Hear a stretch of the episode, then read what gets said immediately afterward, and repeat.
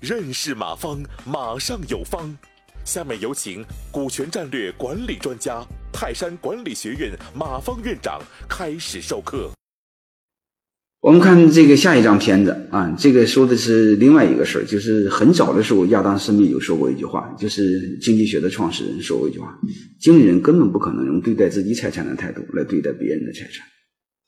啊，呃，就像我以前说过，就是你你你再笨再笨蛋的一个娘。也比最好的保姆对孩子好，啊，然后我们再看另外一个事儿，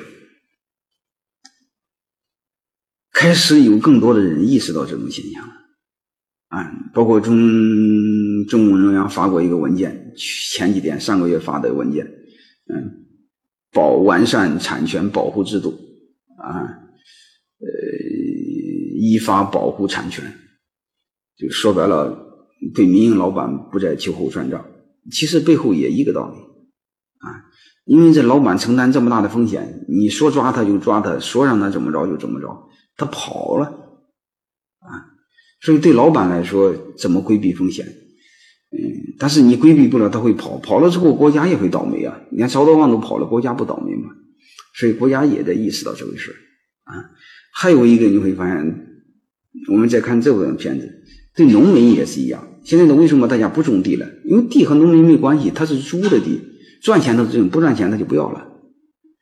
所以你会发现，大家都不上心，但是这个恶果早晚要有人承担啊。所以通过这些，我想提出一个最基本的模型，就是经营企业的最基本的一个现状啊，一个理想的效果，其实就叫有恒产、有恒心、有责任、有担当。啊这就是为什么刚才看的，刚才说那个，为什么你必须把地还给农民？嗯，为什么让现在的企业老板依法保护他的产权？啊，你别给他弄个企业，嗯，买一块地才五十年，你还要天天喊中国的企，希望中国的企业家做百年企业，他的企业的土地才五十年产权，上哪去不做百年企业去？我认为这是大问题。所以，与与从内到外怎么来去考虑，我们都要考虑一个本质。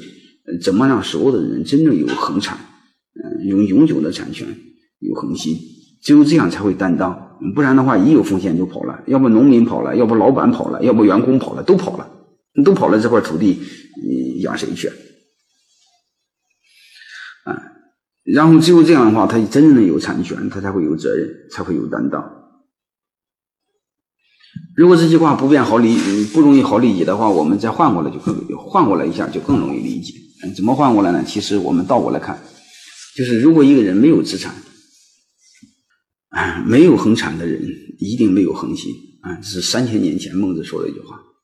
如果再延续两句话来说，他一定没有责任，也没有担当。说白了是没有责任、没有担当的人，也没有信用啊。